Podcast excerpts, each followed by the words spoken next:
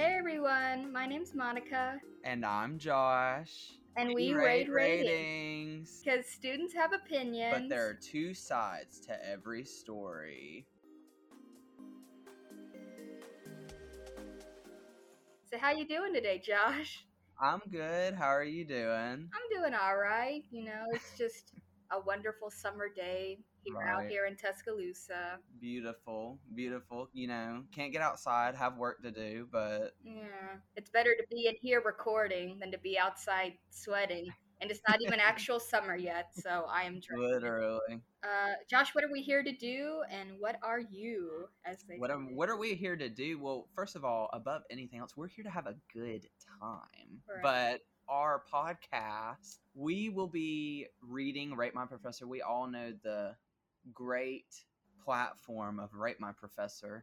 So we look at anonymous student reviews and ratings, if you will, and we will get a professor, sometimes local businesses. For, for the time being, we're sticking to professors, and we're getting their side of the story because, as we say, you know, students have their opinions, but there's two sides to every story. And I feel, and you, I'm sure, Monica, feel the same way. With Rate My Professor, it's a platform for students to speak, but teachers don't really have the resources to speak or to reply themselves. And I feel it's a little one-sided, and that can make for a lot of misunderstanding and miscommunication. And so that's really what we're here to do. You know, we're here to crack jokes. We're here to have a good time. But above everything else, we're just to here to inform what it's like through the teacher's lens, right, and the business lens. Once we get to that, and we'll talk about Yelp and all that other sorts of fun stuff. But as for me, thank you so much. I love talking about me. But um, I'm a, well, I'm going on to be a junior at U A, and I am a news media major and a psychology minor, which I have not taken a psych class in two semesters, not two, one semester, but we don't talk about it. Moving on to Monica. Monica, what are you, what are you here for? What are you, what are you... get to it. What's your major, Monica? What's your major? What are my aspirations? Yeah, what's your, let's write out a business plan. Like, what are your long-term, where do you see yourself in the next ten years, right, Monica? I am a rising senior. I'm going to be a senior in the fall, so that's pretty neat. And I am a news media major, otherwise known as journalism. And I'm also an English minor. I was originally going to be an English major, but then I realized I'd have to read a lot of Shakespeare, and I was not down for that. We're, that's not the ship we are here to sail. Right. We're not here for that at all. Yeah. But what is this podcast even about, Monica, since I'm just co-parenting your little brain child, brain baby here? Right, right. Well, the origins of my brain baby come from, you know, about a year ago. I'm a big fan of this podcast called uh, Beach Too Sandy, Water Too Wet, where they read the worst reviews in the most dramatic fashion. And I really encourage it, all of my listeners to go check that out, because they're, Christine and Alex are, you know, a thousand times funnier than we'll probably ever be. uh, but they read ratings from Yelp and other various re- review sources. And they kind of find like the funniest or like the most dumb kind of ones, and they read them in dramatic music playing in the background and stuff. And I got into that again probably a year ago, so I just had a little lightning moment, and I was like, what if we did that for, you know, U A professors? So I kind of sat on it for a while. I was like, you know, I really don't have nobody to, you know, co-host with. And then I met Josh during a class that was not very enjoyable, that we yeah. will, that we'll keep anonymous for right now. Don't get COVID during Dead Week. That's all I have to say. Or you will be sadly disappointed and mildly stressed. Probably both. A mix of the two, if you will. Just a multitude of turbulent emotions, right, in right. that class. It's. I feel like it's always the spring semester, too, where, like, you just... there's just one one guy or gal that just just screws it all up. Yeah. And you're like, I was but, looking forward to spring break and then summer break, and then, you know. No spring break this year. Yeah. Which we could get an extra week, though. Can't be too mad, but, you know, right. I wouldn't have minded a spring break. But Amen. The times are changing. We're getting back to normalcy. Knock on wood. Hopefully. I'm knocking on my fake wood desk right now. I'm at a wood desk too. Look, just a quick little humble brag to everybody. Uh, we do have social media and you can participate. We were going to put this at the end. I was going to do a little Spotify moment where they go, still listening? Or like the synonym to that. Want a break from the ads? Want a break from the ads, y'all? Want a break from the ads? That just gives me terrible anxiety. This is why I got Spotify Premium. Exactly, and that's on Spotify Premium, nine ninety-nine a month. It is what it is. Comes with Hulu. I was about actually. to say, y'all should be informed that you get a student discount. I think you get Showtime, Hulu, and Spotify Premium now. Look, just for we've got you covered, guys. We have you covered.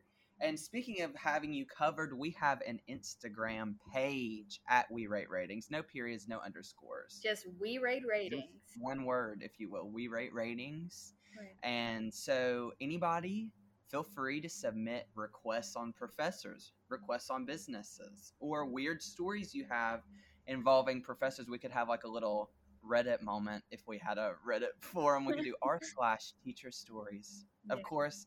Like with Rate My Professor, all of this would be anonymous because privacy is a thing, or else we would be uh, in a big ethical pursuit.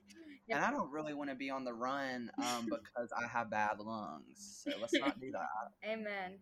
And we don't want you getting in trouble with any professors. You know, we're not about that. We're not here for drama. We've got your back. Look, I've contacted the department chair once. It was a scary experience, and I would never want to do it again. And you don't have to either, because we will keep your identity secure. We are not no snitches. No snitches here. no, no stitches. Right. No, sni- no snitchery, if you will. Right. Yeah, I'm white. Okay.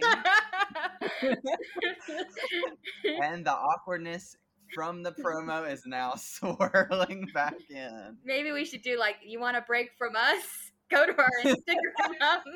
That should be our. Want a break line. From us? Just uh, close tab. Right. Just exit the app right now. Just X out, you know, no worries. Right. We should just have like a content warning. Warning, the following program is... The following program mad, is cringe. Mad, mad cringe. So cringe warning to everybody out there. Right. Oh my gosh, do you remember like the strange mid twenty tens blip where they had Hump Day merch, like you could buy Hump Day t-shirts yeah. at like Kohl's. Yeah. What a terrible, what a terrible little era we had yeah. going on there. Just oh not a goodness. Good look. It's funny because I don't know if you've ever gone on a vacation recently to like the beach or anywhere else, you know, because of COVID. But even just like within like the past three years, I feel like whenever I go to like the beach or whatever, it's like if you go to those like tacky souvenir shops that have like overpriced stuff, if you go to their like black clearance racks, they'll have like Twilight shirts and like, mm-hmm. um, I remember I went to this one shop that had Cheetah Girls merch. Oh my God. It's like, they're like ten years back. And I'm like, I should I buy that. this just. I should buy, I'm going to buy it. I'm going to frame it. It's going to be in a velvet frame. I'm going to just, it's going to be like, you know how sports bars have like those signed jerseys hung up. I'm like, this is my jersey right here. Yeah. And it's. And there it is right here. And it's like a Hannah Montana shirt, two thousand seven. Of course. Yeah. Of course, my artifacts, my shrine, right. if you will. That's so funny. No, I went to a souvenir store the other day, you know, pre-COVID, yeah. um, when I had COVID. Got diagnosed on my birthday. It was awesome. It was a great time. Yeah. But happy twentieth. We, we went in a souvenir shop and... And it had Taco Cat spelled backwards is still Taco Cat. I was like, not me owning this exact same shirt mm, ten years ago. It's like, it's full circle. Yeah. Fashion, fa- old fashioned, it comes back. It's vintage. It's come back. It's vintage. But uh... It's vintage, if you will. Vintage. Yeah. I love it whenever my mom, like, she'll tell me a joke or something that she saw on, like, it used to be Facebook, but now she doesn't have a Facebook. That's a rant for another day. But uh, she'll like find this joke from the internet or wherever, and she'll like say the first part of it, and then I finish it because I saw when I was thirteen on like Pinterest or something. And she's like, "Why don't you ever tell me the good jokes?" And I'm like, "Mom, I was twelve when I heard this joke the first time. These are these are stale. The expiration date is long and gone. Then, and then when I give her those fresh TikTok memes, she's like, I don't understand the joke. And I have to walk her through it. I'm like, okay, this guy, he means this. And yeah, and it, so the joke funny. Is lost on her, sadly. Yeah, I got my mom off the off the Facebook into TikTok, all because of all these animal videos I used to get. I'm calling it the Gen X jump, if you will. Right. Just find a good favorite animal, mm, find it on TikTok. It took her, now listen, she had the TikTok app, I want to say, for six months and never made an account. She's like, I love this video. I was like, why don't you like it? And she goes, I don't have an account. I was like, well, then make an account so you can keep the video. And she goes, nah. And then she'll exit out of the app. I'm like, well, nah. And then she'll be like, what she would do is she would copy the links and text them to herself. She's like, now, where did I find, where did I find the D I Y on how to make this uh, Christmas tree ornament wreath? I was like, Mama, I was like, you know, there, you, it's in the sea of thirty-five other D I Y Pinterest to TikTok five minute crafts that you've sent to yourself. Like them, and you come, it comes with a a thumbnail and playback, and you'd be able to know. Right. You could do all of them at once. It's like a little like shop panel. It's like, which one am I gonna buy today? It's like a dollar menu, if you will. Yeah, and not to get on a TikTok, you know, tangent here, but it's like, I hate it when you're like looking for a TikTok and it's like, it's a black screen or whatever, because they got deleted or copyright strike. And you're like, that's I know it was that one. And now I can't remember what the joke was or what it was about. We got a great guest today. Her name's Meredith Cummings. You know, personally, I have mm-hmm. not taken her, because a little bit of more background on me. I went to Sheldon State uh, Community College for two years. I did the community college route because, as I mentioned before, I really did not know what I wanted to do. This is back when I was still an English major, and then my last semester of Sheldon was when I really changed the journalism. But uh, Josh has taken Meredith before. Uh, do you want to divulge into what class it was? Because I have never taken her, for those unaware. So I didn't I didn't have um, her as a professor professor, but she did come in and subbed, I believe, multiple times for J C M one oh two.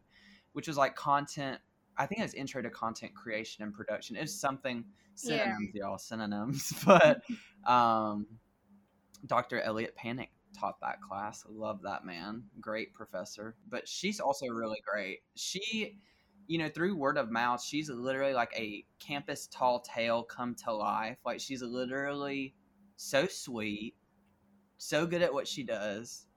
I haven't heard anybody say a negative word about her, which now, you know, little foreshadowing for y'all. There are a few haters out there, a few mm-hmm. haters, if you will. But from what I can tell you, I humbly and wholeheartedly recommend anybody who has the ability to take her as a professor to do so, because she is, as Monica said, a campus legend and a college icon. Right. So. And she teaches multiple classes at Pfeiffer. Yes. What have you heard, Monica? Have, what what all have you heard specifically about her? I know you two follow each other on Twitter. Yeah, I mean, I really love her tweets. Uh, it's actually funny because about a few weeks ago, she noticed, I believe, some birds uh, nesting outside her house. And one of them, I think, had like a little red head, and the other one was like white-headed. And so she named them Crimson and White, after the Crimson White, which she said was her favorite uh, publication, which is a huge honor. But, um, I mean, she just seems like a very cool person. Again, I follow her on Twitter, and I'm pretty active on Twitter. But I just, you know, there are a few, like Josh was saying before, a few people in the U A community, you know, professors and whatnot, that just have that elevated status, you know, that name. Everybody knows them, and it seems like everybody loves them. And, you know, she's just one of those people that, you know, I've never really heard a bad word. It's just... Uh, much love from everybody who's taken her at Reese and stuff like that. So I'm really down and looking forward to our interview with her. You know, that'll be very nice. I mean, she's great. She's great. So when we come back, we'll have Meredith Cummings on. We'll be right back.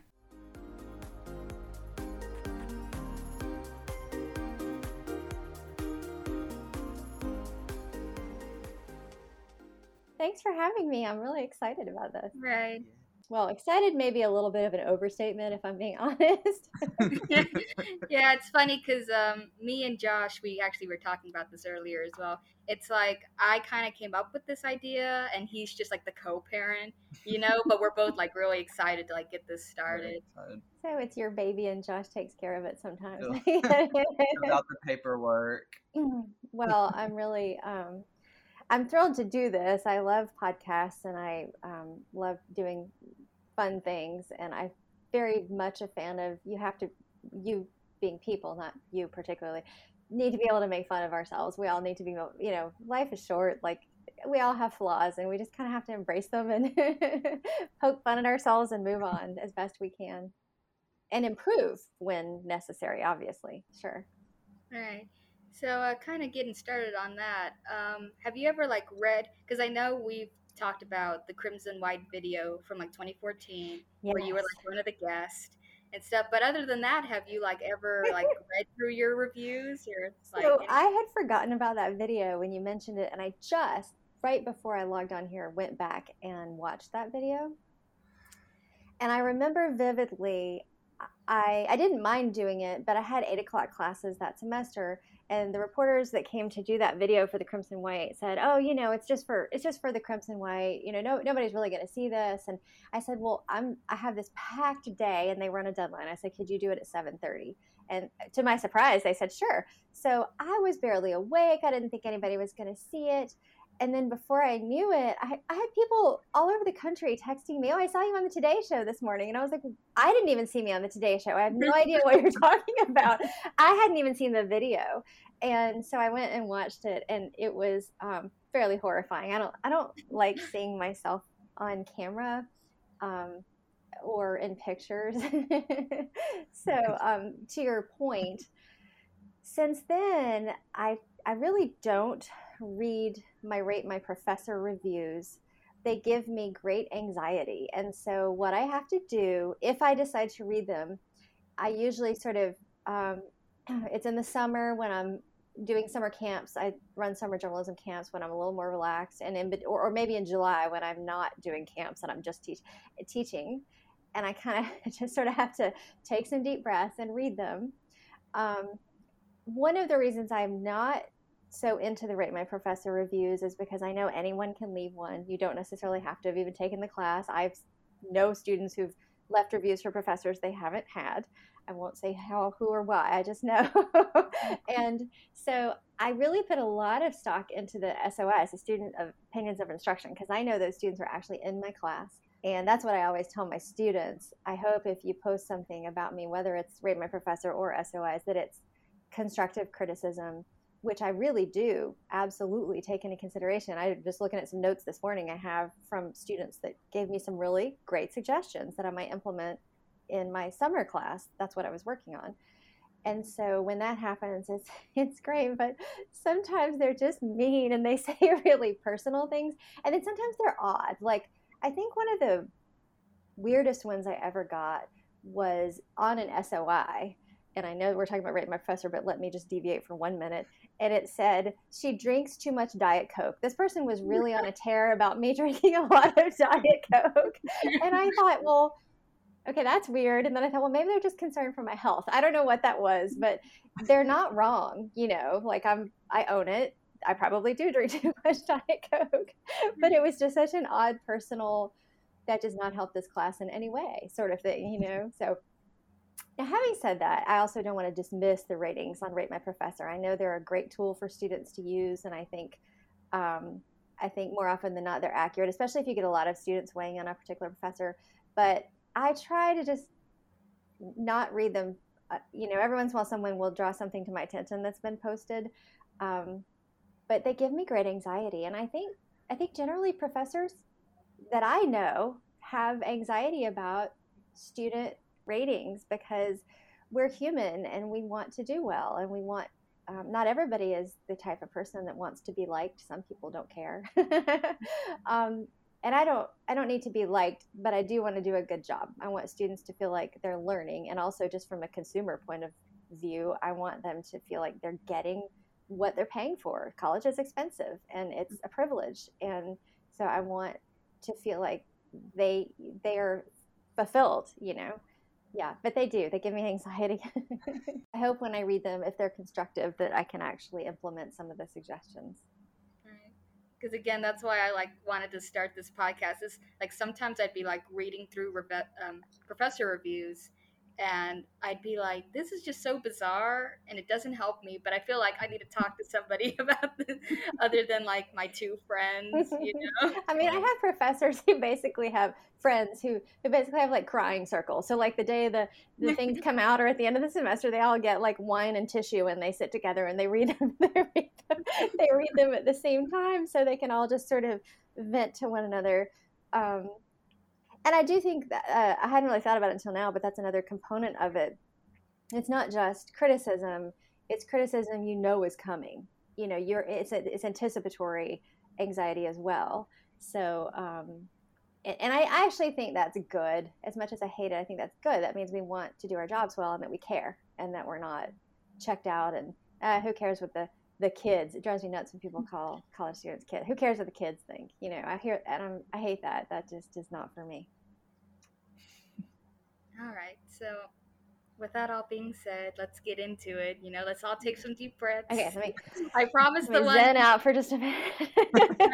I'm stretching. We, they can't see me, but I'm stretching. Go ahead. Yeah. I promise we picked like, you know, we're going to start off easy. You know, we're not going to get too scary here today. It's too early in the morning for that. I do care what people think, but I also, in a lot of ways, just don't. Like, I'm fairly bulletproof, so don't feel like you might hurt my feelings. I'll I'll tell you if you do. All right. Well, one thing I did want to mention is the overall Rate My Professor score. Right. Yeah, tell so me that, because I don't even know what that is. There's yeah. like two general um, metrics going from one to five. You have, like, overall quality, and then you have level of difficulty. So your level of quality is a four point five out of five, which would be a nine out of ten, Woo-hoo. Which is one of the best I've seen. I'll take it. Personally. Yeah. And then level of difficulty, that one always kind of confuses me because when the level of difficulty is rated low, you're like, oh, it's easy. But oftentimes it's not that you don't put a lot of work in, it's that the professors are so good at what they do that like, as long as you follow what they're saying, then you're going to do well. So your level of difficulty is a two out of five, which is a four out of ten. Okay. Which is also... Yeah, I think like you, I have some mixed feelings about level of difficulty. I don't want to be seen as an easy professor because that implies that people don't learn. But mm-hmm. to your point, I also try to make it a manageable course load. I don't I don't want to overload people. Um, and I never give a test that's like seventy-five percent of the grade. That's just mean. Like I hated it when, I'm, I mean, I'm sorry. I know some professors do that, but I hated it when I was a mm-hmm. college student and I had that happen because what if I feel tired that day? Or what if, I mean, there's so many what ifs, you know. Right. There's so many like variables, confounding. Yeah. Variables. Exactly. Sure. And I think too, my, my sort of overall teaching philosophy is you can't learn when you're stressed. You can't do it. Um, also, there's some more hierarchy Maslow things like you can't learn when you're hungry that are obviously more important, but on a general level, you can't learn if you're stressed. So I, I try to make it fun and easy and enjoyable, but that easy sort of got a question mark behind it. But you're right. Like I want people to learn the material, but I also want it to be enjoyable while they're doing it. Yeah, so our first review here, uh, I was trying to find like the dates because one of them did not have a date, but this one did. This is from December of twenty fourteen, and Oof, it starts Y'all off... went way back. Goodness gracious. Yeah. So this one starts off with, such a sweet professor, sad the class is already over, very enthusiastic about journalism and a fountain of experience and knowledge. Didn't give out tests, but had us write four short articles over the semester. Phones in class were okay-ish, but it's so hard to use one just because I didn't want to disrespect her. No mm-hmm. textbook aside, uh, assigned. Okay, props to that student for saying didn't want to disrespect me. I think that's really kind. That person is very kind because I don't mind phones in class. I'm one of the few professors I know. My again, it goes back to you're the consumer and you're someone's paying for this. So if you want to be multitasking, then that's up to you. Um, But I, that's pretty a positive one. I like that, you know, my knowledge of journalism is the most important thing that I'm imparting. So I'm glad that they that they acknowledged that. That makes me really happy. And um, Yeah, okay-ish. I know what they mean. I mean, you know, every everyone, students and faculty, are distracted by the student with the phone out who's clearly, you know, the screen is like lighting up, they're playing a video game or something, and the people behind them are distracted by it. That's a different situation. Um, but yeah, okay-ish. I, I get that's a really good, I should put that in my syllabus. Use of cell phones is okay-ish. Yeah. One that... There's two reviews that we picked out. I'm going to go with the more tame one, and Monica, you can read the more extreme one, if you will. But this one is from October twenty sixteen. Okay. Okay. Miss Cummings is a true angel. Good start. Mm-hmm. She is worth going to U A. She is worth going to U A in the first place, especially if you're going for journalism. And here's the caveat. Mm-hmm. It's a compliment, but she's also really pretty, which is nice. It's it's nice, but I had a question for you. Sure. Um, because what I see, or what we've seen on your reviews, is there's a couple of reviews that have to do with um, your appearance, like complimenting your appearance. Do you get weirded out by that? Do you feel objectified by that? Or are you like flattered? Like, what is your emotional and then your like objective reaction and response to that? Yeah, these are all really good questions. Um, a couple that, you know, I, I mentioned I don't look at these, but a couple of people have told me about a couple of those. One in particular that I'm sure you saw.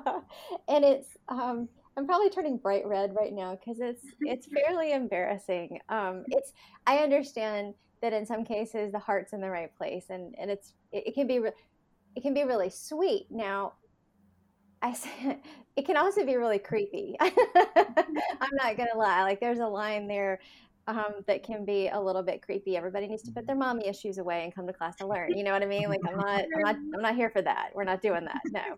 Absolutely not. Shut it down, you know. Right. Just shut it down. My threshold for dating is, you know, somewhere in the upper thirties, so you don't even think about it. So yes, those sort of um, comments, while I do think, I like to think, actually, I, I don't know, but I like to think the intentions are pure and they're just trying to be sweet.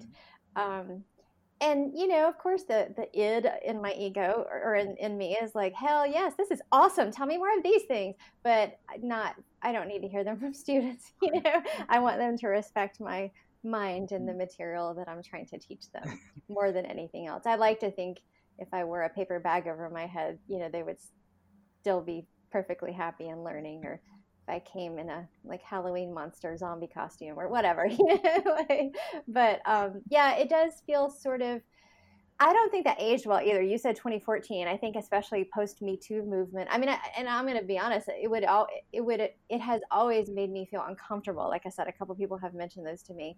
It's, it's, um, I like to think it's, it's well-intentioned, but mm-hmm. post Me Too, these kinds of things, you know, they, they don't age well for sure. And I, I even pre-Me Too, like I would hope that someone would embrace my intellect first. Uh, I think that's the most important thing for sure. Kind of moving on from that, I'll take the next one that's pretty, you know. Okay. I told Josh, I'm oh, like, is it dicey?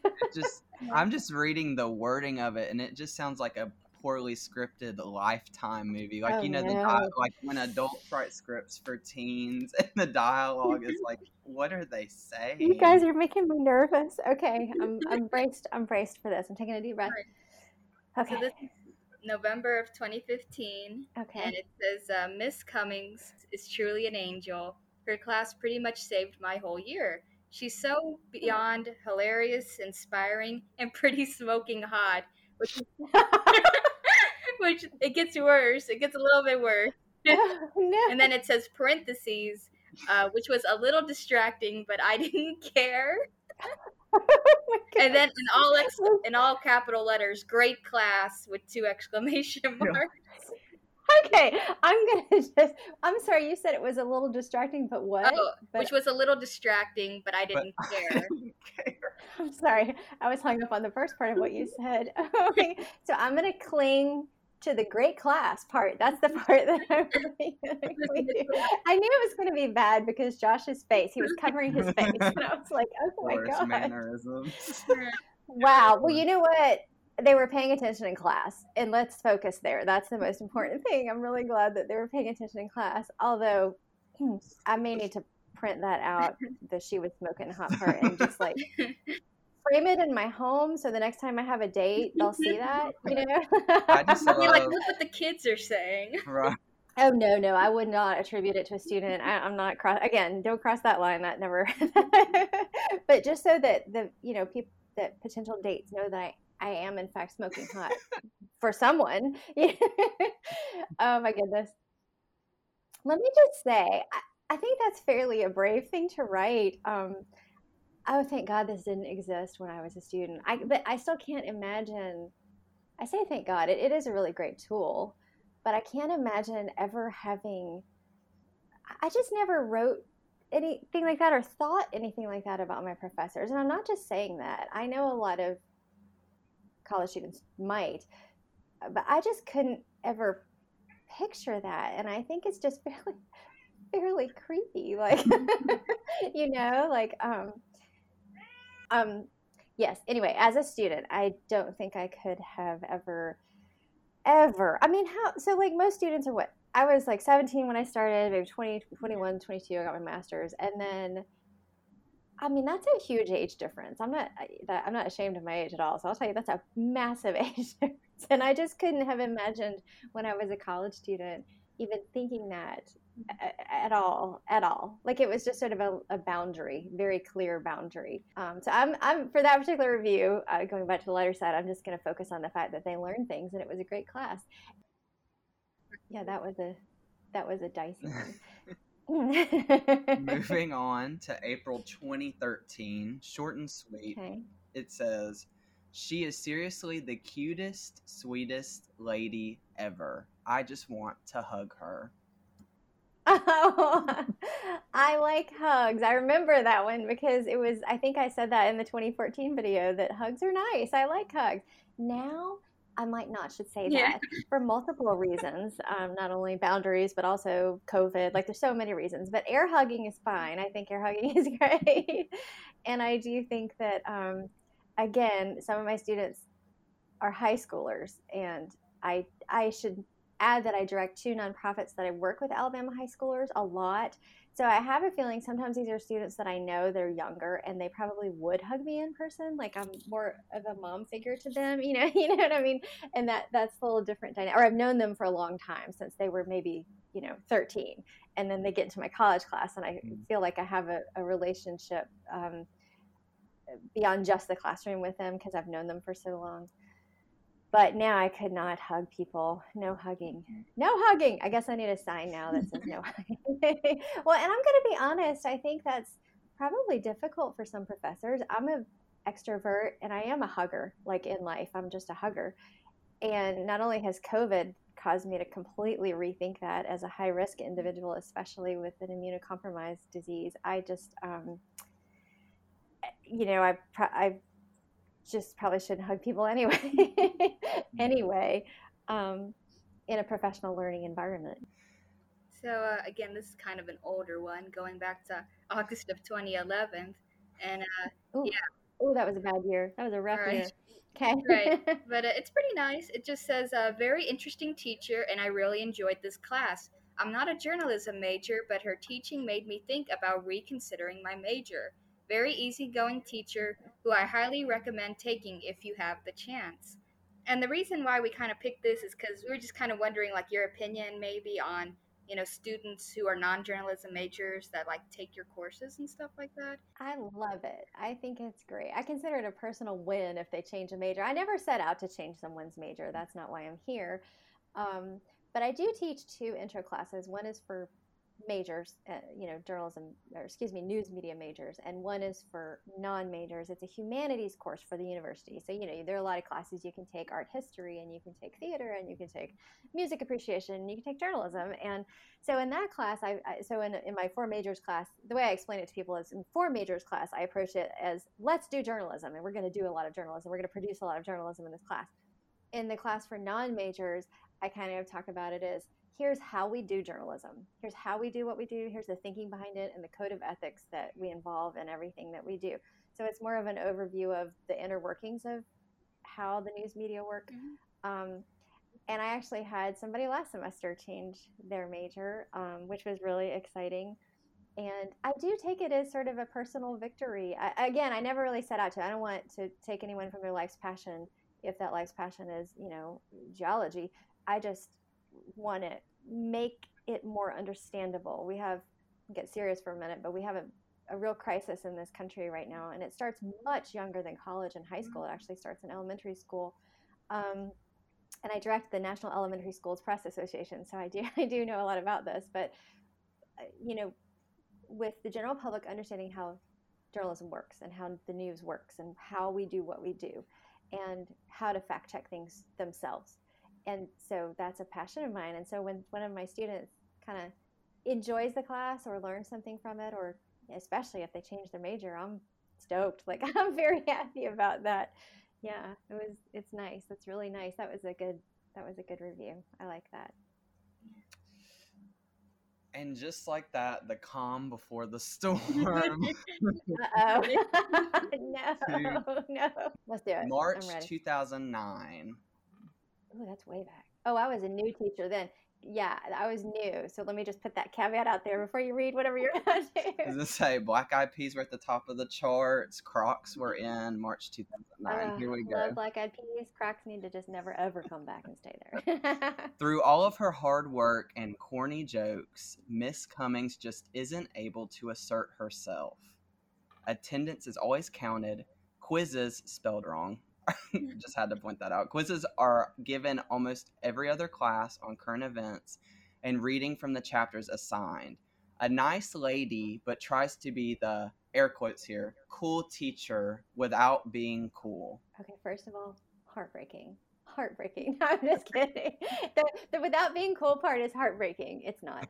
Um, It's not. I don't think any teacher or adult ever expects anyone young to think they're cool, so I'm okay with that. I'm okay with that. It's a little hurtful because I think I'm cooler than most adults my age, or maybe I just like to think that I am. Um, quizzes every other, you know, quizzes about news events. I fully embrace that. If you're not paying attention to the news, you don't need to be a journalist. That's just period. Like, that's it. Um, and what was the first part? What did they say at the beginning? They, yeah, they said corny jokes and then oh, not able to assert herself. I think that's the part that bothers me the most about this. Um, not the jokes part. I'll come back to that. But the not being able to assert myself, I feel like that is troublesome for me. Uh, I feel like I'm assertive. I know what I'm talking about. I'm very confident in my abilities. I hate that that doesn't come across to that person because um, I don't know what that looks like to them. And I do think that might be a little sexist, that mm-hmm. not able to assert. What does that mean in this world and what should that look like is a subjective sort of situation. As far as my jokes, I own, they are totally corny. I'm owning that.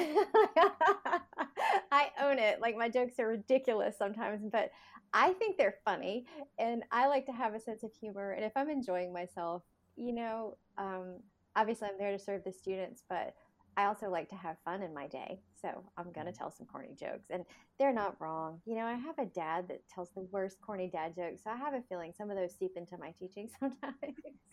Hi, Dad. Love you if you're listening to this. Um, um, but yeah, they're not wrong. I do have some corny jokes. Maybe my material's gotten better since two thousand nine, I like to think. I think, let's see, I will have been teaching full-time entering fall, my thirteenth year. So in August, thirteen years. So, um, but I've been teaching since I was in my twenties as an adjunct instructor. So I, I got to get better material. Yeah, you'd think I get better at the stand-up portion of this event. Teaching is a little like performing. I've done theater and stuff like that. And it, it very much sometimes, because no matter what's happening in your day, I mean, I, I think of the difference between being a student and being a professor. Like, if you're a student, if you're having a really crappy day, or your girlfriend or boyfriend have just broken up with you, or your car just got hit, or you've got a flat tire, or something horrible is happening, you can kind of creep into class and sit at the back and head down, just get through the class and not stress out. So, well, be quietly stressed, I guess is a better way to put it. Um, when I'm teaching, you know, I've had some very, very bad times in my life, and I have to just sort of put it in a box, walk away from it. And as soon as I hit the door of that classroom, I'm a, I have to be there for the students, and I need to be, I can choose joy. So I can choose to be that sounds very Oprah. Sorry, I don't know where that came from. But I can choose to be happy, and I can choose to at least make that hour, fifty minutes, hour and a half of their lives at least palatable, if not enjoyable. You know, that's kind of my kind of where I come from when I'm teaching. We have another uh, review, and again, this is our last kind of one, and it's the last, obviously, negative one. Okay. And it says, uh, it's from November of twenty twelve, okay. And it says, take someone else for J C M two hundred. Extremely easy class. You don't really learn anything. She is very random, and it's hard to keep up all the time, and very talkative, which kind of got on my nerves at eight in the morning, exclamation mark. My advice is to take another teacher who can stay on point and learn more than you ever will with her.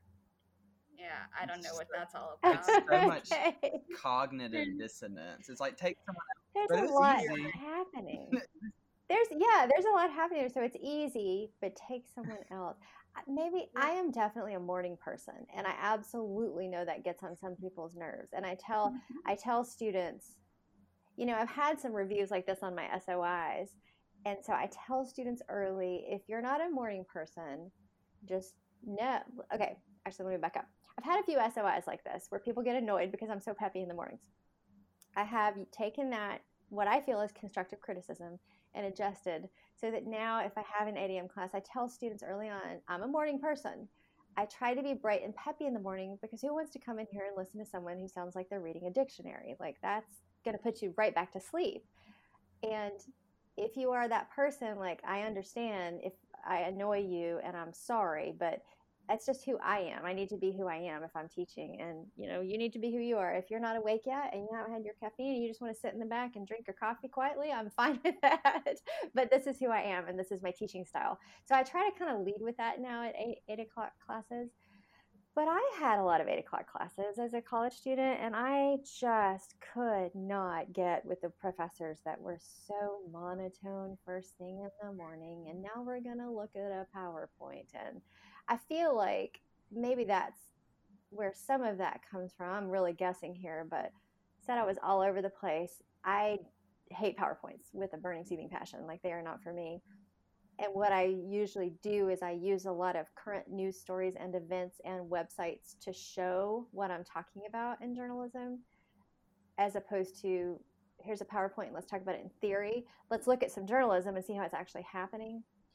And I do zip around a lot from thing to thing, from media outlet to media outlet, to show a lot of different types of things. So I can see where that would seem sort of, what did they say? Like, all over the place or random or something? I, I can see. Yeah, I think she. Oh, I'm, I'm like, uh, you see what I'm doing here? I'm defending myself. I'm taking it point by point. Mm-hmm. All right. She's very random, and it's hard to keep up all the time, and very talkative, which it's true. Like a lot of comma splices, true. I feel like, yeah. in this. Yeah, that's not good. If I didn't teach them good writing or proper grammar, then that's that's absolutely not good. No, no. And I do teach an editing class, so y'all can come to me for that later. Um, yeah, I feel like um, maybe I just wasn't for that person. I am talkative. They're not wrong. Yeah, um, I don't know. I just always go back to trying to be a happy, happy person when I'm teaching. There's enough negative in the world. You know, I don't need to drag any of that in the classroom. And I think that feeds into being positive. I think there's, I don't want to say a silent majority, but I feel like there's a lot of people who resonate with that. And the people who happen to be negative are just the loudest in the room, if you get my gist. They're the only ones mm-hmm. talking about it. And then everybody else is satisfied. So they're not really going to say anything about it. They're just going to relay through word of mouth, like, oh, you should take her. She's really good. Because I've heard through plenty of word of mouth, Meredith Cummings, better take her. If she's on there, you better take her. Mm-hmm. And I, I remember That's great. You actually T A'd, not T A'd, what am I thinking? You subbed, you filled in for um, J C M one oh two with Doctor Panic in my class. Oh, yeah, yeah. Fall semester. And I was like, can't see how anyone would have a problem with her, but there's always the... In this there, case, there two that got away. That. The two that got away. Yes, you absolutely cannot please everyone. That's true. Um, and I think I, I a little off topic, but I do think it helps that my daughter is a college student at U A, and I have this great in-house filter.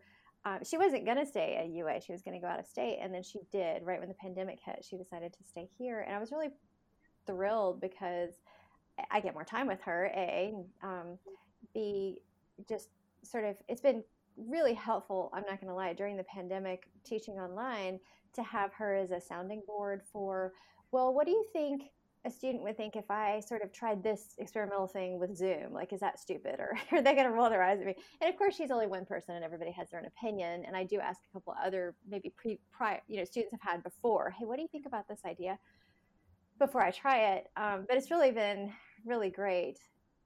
But I was thinking about those students who, that student who called me talkative. And it's occurring to me now as we're speaking together that if they thought I was talkative before, as a high-risk individual who's been teaching at home for a year, just wait till I get back in a classroom. Can you imagine how bad it's going to be? I've been thinking a lot about this because I'm going, I'm teaching summer, but I'm online all summer. And then in August, when we go back to classes, I'll be back in person. It will have been, let's see, seventeen months since I was in a classroom. seventeen months is a long time. It'll be on my, right on my birthday or the, the day before, the day after. So I'm considering it as like the best birthday present ever. I'm very excited to get back in a classroom and be with students. And I'll probably, not even going to lie, have some sort of total like meltdown where I cry, and it's going to be a thing. They may as well just film it and make it go viral. Like it's going to be, because even if I'm trying not to, I'll be so just emotional, you know, being back in a classroom. It's what I love to do. And I can't, I can't wait. I can't wait for that day. I'm so excited. I feel almost bad for my first class that day. They're going to just watch a whole come apart happen right in front of, right in front of them. Okay. So, like, we were going to go into, like, some basic interview questions kind of to wrap up. Okay, sure. So, kind of what I'm thinking is that since you're so impassioned, you know, with what you're doing and teaching and all that, do you think that's kind of one of the reasons why you're such a popular professor? Or do you have any other theories as to why you're getting these high reviews and very nice co- comments and stuff like that? I have a theory that's kind of embarrassing, though, so I'll just say it, say that right out of the gate. Um, but I say it to my students all the time, so I shouldn't be embarrassed about it. I was a very average student. I was a very average college student. I was not a four point oh student. I was not the top, the best of the best, the cream of the crop. I was not terribly, uh, it, it it was difficult for me. I was a first generation college student. My parents have since gone on to get their degrees, but I didn't really know what to expect, and I didn't apply myself as well as I could, and I didn't know how to study, and I didn't have great work habits. I, I was um, average. You know? um, I was average, and I I did not naturally excel, and I was a very nervous test taker, and I hated standardized tests. I never give Scantron tests now, never, never, never, in part because of that. Like I, I want to be able to give partial credit for having the right idea without the exact right words, and you can't do that with Scantron. So, and I have the luxury of that, I should say, because I don't teach large lecture classes anymore. So I think me being an average student, now when I got into my master's, I was stellar. Like I did really well with that because it was what I wanted to study. But, you know, undergrad, I'm not going to lie, like science and math, they are not my thing. And they dragged my G P A down. I, I just wasn't very good. And also, I feel like I had to work really, really hard to get a B, for example, sometimes when I would see my classmates just sailing through with A's. And that was really difficult for me. Um, so I think having been such an average undergrad, and I know, again, my department chair is like, oh, good, say more things like this right now. But I do, I do think it's true. Um, that I, I, there are a lot of people like me out there, you know, I, I had not found my calling or my thing yet. You know, I didn't know I loved journalism yet for a couple of years. I, I was an education major, secondary language arts for a good two years. Um, I thought I wanted to go to law school and quickly realized I didn't have the temperament for it. I changed to English. I was, I ended up being an English undergrad. So I had a lot of bouncing around and a lot of mi- lack of direction. And I think that's another reason I also like the advising part of teaching is because I get to kind of help students keep an open mind about their futures. And um, I don't know, I feel like maybe that helps me be a better teacher because I don't want people to feel the way I felt sometimes, really just overwhelmed, stressed out, inadequate, uh, and then that's without all the things that plague women and some men, of course, on a daily basis, like feeling ugly or fat or inadequate or unhealthy, or just like, I could go on forever how I felt in college. I was very not sure of myself, and I was very, um, looking back, just not in a great place, to, to be honest. I felt very happy. College was great. Like, I had a great time. But that's the other thing. Like, there was a big social aspect to it that I wasn't used to. And I was seventeen when I started, so I was pretty young. And I feel like I um, probably partied too hard, if I'm being honest, you know. And I did. I partied way too hard. Thank God we didn't have social media then. And so I think that helps me understand students' distractions and their struggles, just because I wasn't a, a four point oh straight A. I did not know everything. You know, I did not, I was not the smartest person in the room. So I think that's why I like it, and why I hope I'm, students receive me well. Continuing with being the hype man here, um, I just pulled a couple of examples from your website on just the impact that you've had at U A and also in Tuscaloosa. An example is Um, a class project w- through working with ProPublica on data journalism over cataloging twenty years of election data in the state, and another one being the undergrad and grad class J C M four thirty-six and five thirty-six, which is a now a service learning class where you basically go into local schools and help teach students about media. What impact do you believe you've had and that you are having through the greater Tuscaloosa community and on campus through your teaching at Reese Pfeiffer? Well, I think um, in as far as the community goes, I do a lot of outreach, and I, I do run the Alabama direct the Alabama Scholastic Press Association, and we serve middle and high schoolers in the state of Alabama to help them do better journalism through workshops and events and state convention, state journalism convention, and summer camps, which I'm getting ready for right now. Um, and a lot of events. And then through the National Elementary Schools Press Association, I'm serving over eight hundred schools nationwide. And these are young K through five students who are doing, you know, broadcasts in their schools and newspapers and websites. And um, I think the coolest thing for me, and how that impact really sort of um, solidified itself to me, was now I've been doing this, meaning teaching full time, long enough.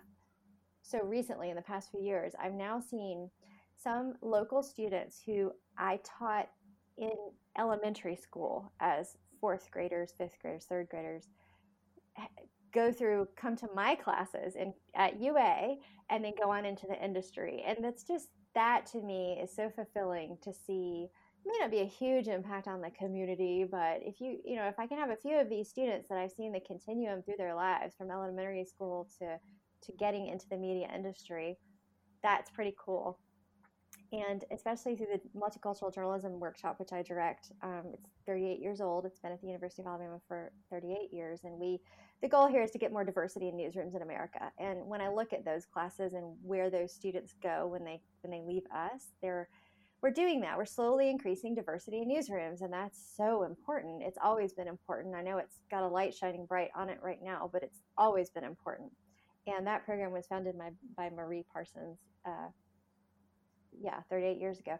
Uh, shout out to Marie for founding that. It's fantastic. So I, I think those impacts, seeing little kids grow into functioning journalists in the world, is pretty cool. As far as Tuscaloosa goes, um, I don't know about my impact here. I've lived here three times over the course of my career. I've moved, and I've lived in seven or eight different states a lot. I've moved a lot. But I've come back here, and it occurred to me just the other day, I've now lived here much longer than I've lived anywhere else, including Birmingham, which is my hometown. So I consider Tuscaloosa home very much. And I hope I've made an impact. You know, I hope, you know, at least on my students. Um, I used to be director of TEDx Tuscaloosa, which I really enjoyed. I try to help in the community when I am able and still wear my journalism hat. It's a little bit difficult.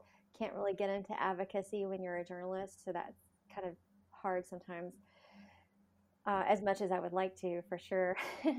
But I hope that I've made an impact on this community. I I helped, helped being the keyword, start Tuscaloosa Magazine years ago, and I think that's a great community touchstone to kind of bring people together. And um, I did work at the Tuscaloosa News for a long time, um, which I enjoyed. And I I don't know, I, I've tried to be a part of this community as, as best I can.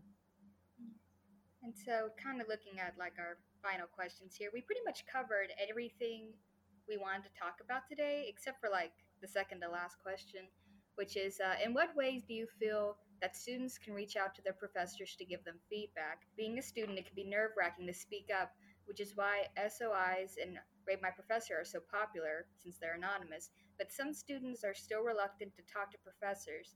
Uh, what do you think can be done about that? That's true. I see this all the time, and I understand it. Um, I've seen some situations, too, where students are afraid to talk to their professors. I, I saw one recently where some students were afraid to talk to the professor, and they did. And this is, I think, what everybody's afraid of. It backfired, and the professor said, you know, I can change your grade at any time. The semester's not over, which is your own personal nightmare. That's exactly what you don't want to happen. And I don't know that professor, and I'm pretty glad that I don't, because I think that's not nice. Having said that, I don't know all of the ins and outs of that class, so I don't want to insert myself into someone else's business. But what I'm saying here is that sort of fear I understand of, of speaking up. So I think there are a lot of ways you can do that. Um, first of all, don't ever, well, I would suggest you to not tackle the professor right before or right after class. That's not a great time to ha- tackle some heavy-handed issues. Definitely make an appointment during office hours. And I know students, just let me take a quick sidebar. I know students wonder all the time, like, why can't I just do it before or after class? I also have other classes, and sometimes I'm running out the door to get to another building, to another class, and I can't always take the time that I want to give a student if they don't make an appointment or come during my office hours. That's when I am available and I am free, and the only thing on my mind during those office hours is helping students. So that's that's part of why. Got to catch a professor when they're in the right mindset, I would say. Um, and then also, there are a lot of sort of, if you look at any good management book and managerial techniques, I think students can use those when approaching a professor. So instead of having an accusatory tone where the professor is immediately on the defensive, I, put your sort of points in question form or in what if form, you know, like, what if we maybe try this? Is there any way we could do that? Like, ask questions instead of going in guns blazing. We hate you. We hate this class. We hate everything you're doing, which sometimes is true. I've seen students say that. Um, and, and some professors are not going to bend. I think you need to also know that they are not budging. That's how, that is their teaching style. That is what they expect from you. And in your life, there are going to be people that expect things that you may consider unreasonable. And unfortunately, if they're your boss, you have to suck it up and do it. And, and if they're your professor and you want an A, sometimes you just have to eat it. I hate to say it, but you just have to do the thing. Um, and I hope that's not the case. I do think more often than not, professors are reasonable. I do think more often than not, there is a at least a compromise to be made. Um, and I also think over half the time, it's misunderstanding of intentions. So students think one thing, and the professor's intent is not that thing that is upsetting students. It's something else. And so I think if you can at least talk and ask those questions, just get a conversation going. A lot of times that's all it takes. And it was just a, a misunderstanding. So I think that intent matters in, in, in classrooms a lot, both on the part of the professor and on the part of the student. I think intent matters a lot. So I would suggest that office hours, ask a lot of questions and try to come to a compromise. And remember, too, that professors are human and we do make mistakes. We do. We absolutely do. And it's hard to admit, just like it would be hard for any student to admit. So I think approaching us as humans um, is really helpful. And so kind of wrapping up here, you know, just kind of the general journalism final question. Are there any, you know, additional comments or things you'd like, you know, our listeners to know as we're kind of wrapping up this discussion today? Gosh, this has been fun. First of all, I'm really thrilled that you asked me to do this. I didn't think it would necessarily be fun because I was worried because, as I said, I don't read these. Um, and actually, I had it didn't occur to me, but I haven't read these since well before the pandemic, like long, like maybe it's been a couple of years. So I'm glad that most of the more recent ones were boring for you guys, you said, so that, that makes me feel pretty good. Um, I do think, uh, I mean, I, I want to encourage students to reach out, like, anytime to your professors. We are human and we do care. We really, I think majority of us really, really do care about our students' well-being. um, especially, I, I know people are tired of it, but I can't let it go without saying because it's important. Mental health is important. Mental health is the most important thing. There's nothing more important than your mental health. Absolutely nothing. Whatever you think, that A, that four point oh, that red cap, whatever. No, your mental health is more important every single time. If you ha- I, I say this to everyone I know in my life, if you don't have your mental health, you have nothing. So I think students, uh, if you are having a hard time, whether it's pandemic related, whether it's not, whether it's transitioning back into in-person classes, I know there's a lot of anxiety about trans. I've heard students t- tell me they have anxiety about coming back into classrooms. Reach out to somebody that can help you and give you some coping techniques. There's a counseling center on campus. Heck, reach out to me. I'm on all social media. I'm at Mayor Cummings on all social media, M E R E Cummings. And, um, or you can email me at my email address, which you can just Google. Um, I'm here, you know, I just think that's really important. I know it's a real downer, but it's also really important.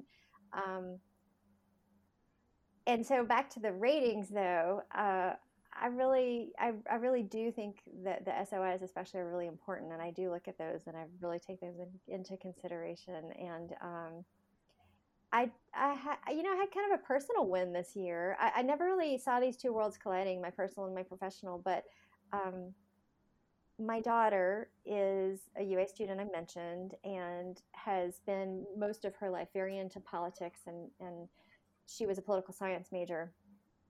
And uh, and criminal justice, and she recently changed her major to news media in my department, which could not have floored anyone more than me. I did not see this coming. I did not think she would ever. She's always said, "I'll never be a journalist because both of my parents are. I'm never going to do it. Never, never, never, never." So I feel like you know, getting.